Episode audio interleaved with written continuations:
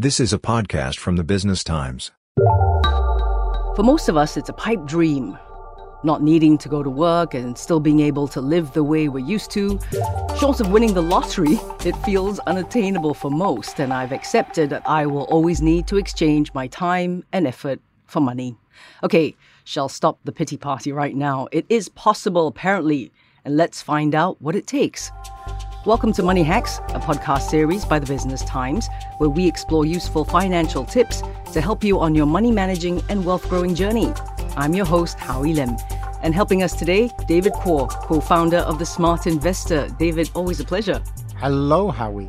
This is not something a lot of people feel is attainable, but maybe you help us out with some definitions. What Sure. exactly does salary independence mean to you? Because to me, it's a bit like these other, shall we call it, methods or theories like FIRE, you know, mm-hmm. financial independence, retire early, financial freedom, etc.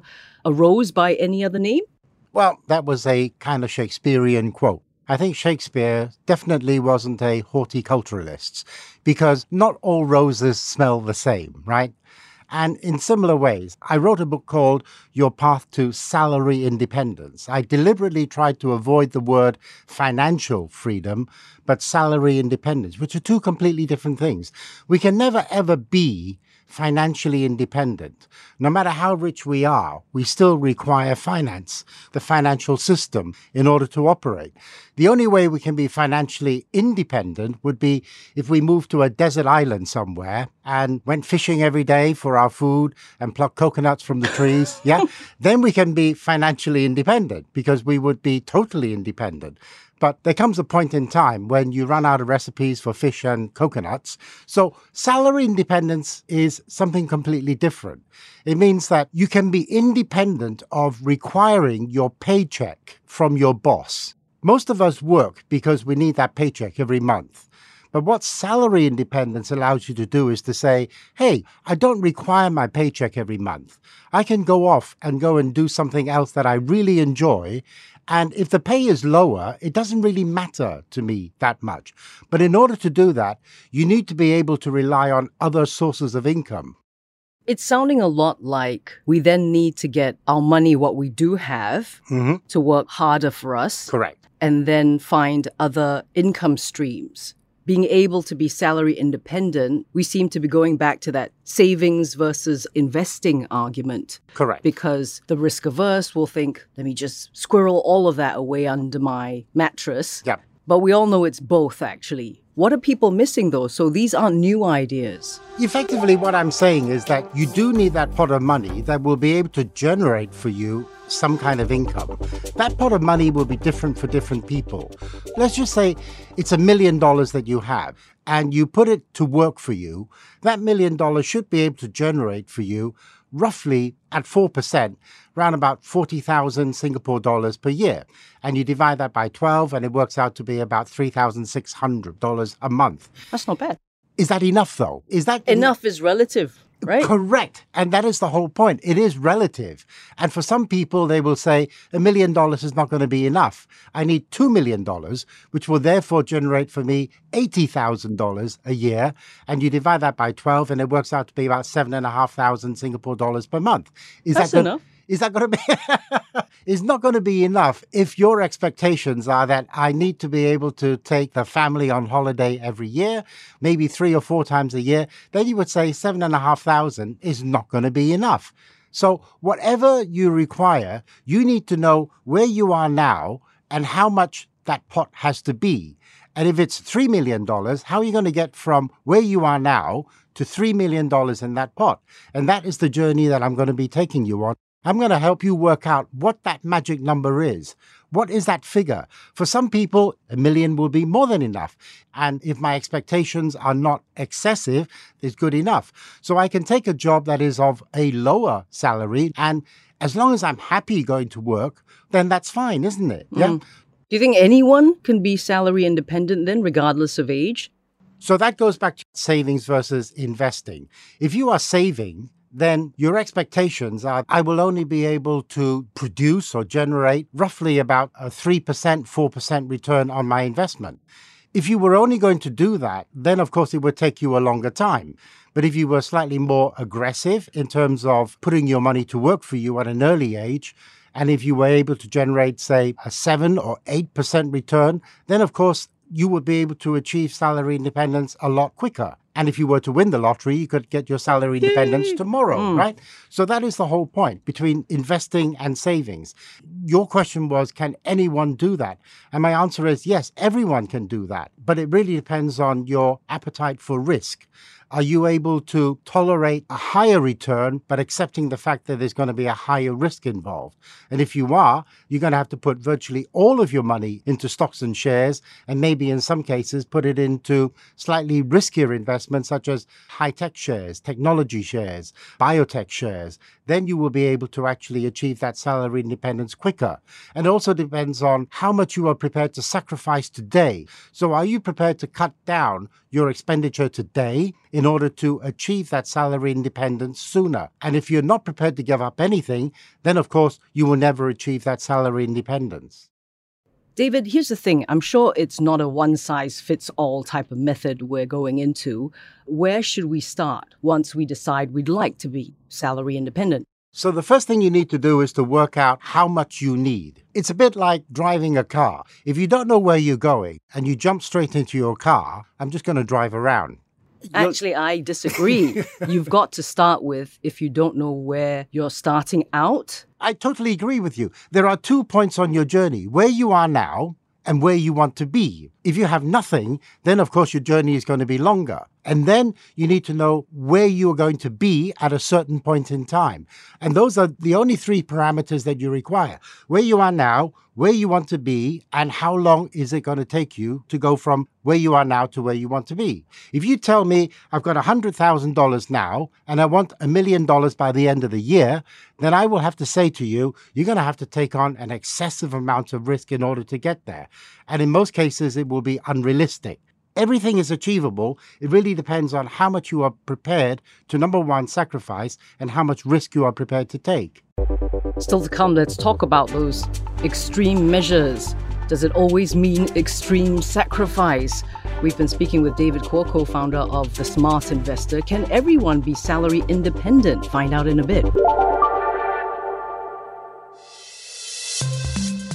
The International News Media Association held its annual World Congress in May this year in New York, attracting leadership from news media companies in 50 plus countries and included a conference, workshops, study tours, and awards. Associate Editor, Product, The Business Times, Christopher Lim, attended as well. What did we learn? Find out in the latest episode of Editor's Talk. Out on July 3rd. Proudly produced by the Business Times Podcasts team. Listen wherever you get your podcasts. And now, back to money hacks from the Business Times. David, always it seems as though the methods need to be draconian. It needs to be extreme sacrifice in order to reach these kinds of goals. And you've actually talked about literally freezing one's credit card to control right. debt and spending. Whilst that makes sense, talk to us about why it always seems to mean extreme sacrifice in order to do these things. Well, my freezing the credit card analogy was for those people who are already in debt and they're not able to make the full repayments every month on their credit cards.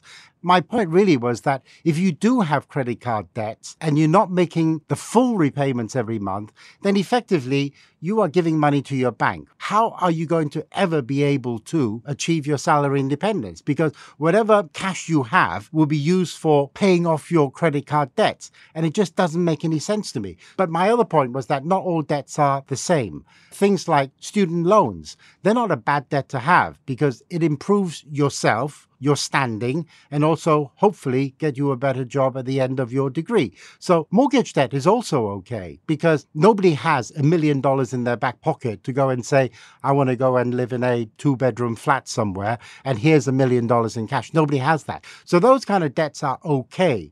But the bad debts are the ones that incur high interest rates, such as credit card debts. So try and get rid of those completely, especially if you aren't able to make those full repayments every month. Earlier, we alluded to the financial independent Yeah. retire early movement. That one espouses some extreme sacrifice. Does your path to salary independence espouse that too? What I'm saying is that you need to live below your means. If you're only earning, say, $5,000 a month and you spend $7,000 a month, then that is not good. So you need to be able to cut your cloth accordingly. What you need to do is to make sure that you spend less than your salary and to ensure that there is still some money left over that you can put towards your salary independence for the future.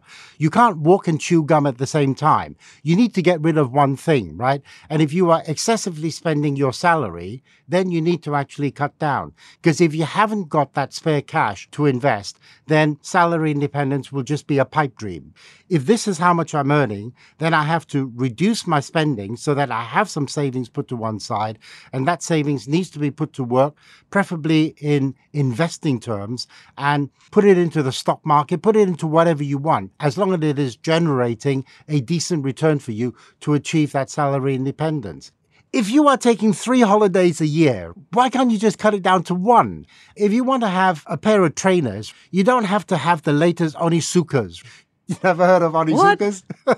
you don't have to have the latest Nikes, okay? You can have whatever you want, but don't try and compete with your friends. You don't need to upgrade your phone every year. You can make some sacrifices. So let's maybe move away from the sacrifice talk, right? And talk about how we can earn some money. And you also talk about how stock picking can be easy. Now, I do not believe that for a second. It could be just the rhetoric, the noise. Nobody ever says stock picking is easy, but you're saying it can be.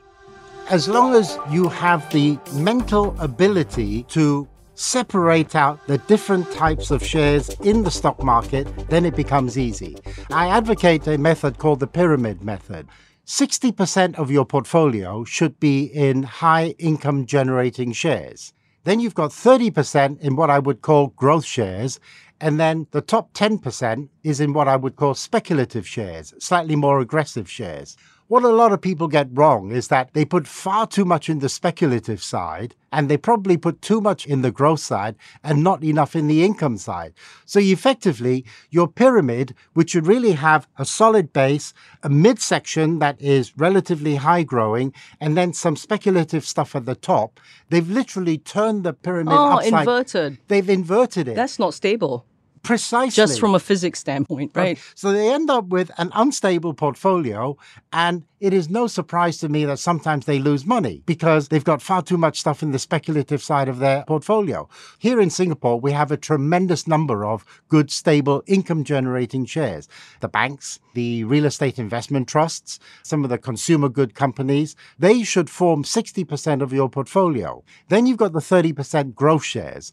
Unfortunately, here in Singapore, there aren't a tremendous amount of high, fast growing shares. We have some, but probably not enough for a stable portfolio. And so you have to look overseas for that. America, you need to go into NASDAQ to go and look for fast growing shares that also pay you a dividend at the same time. All three of those sections in the pyramid are dividend paying shares. And then you've got your speculative shares. And these are the ones that people might call value shares, shares that have fallen out of favor at the moment, but they still pay you a dividend. If you construct your portfolio that way and only stick to, say, about 20 shares in total, I would defy anybody not to be able to find 20 good shares in the stock market that would satisfy their own personal risk factors.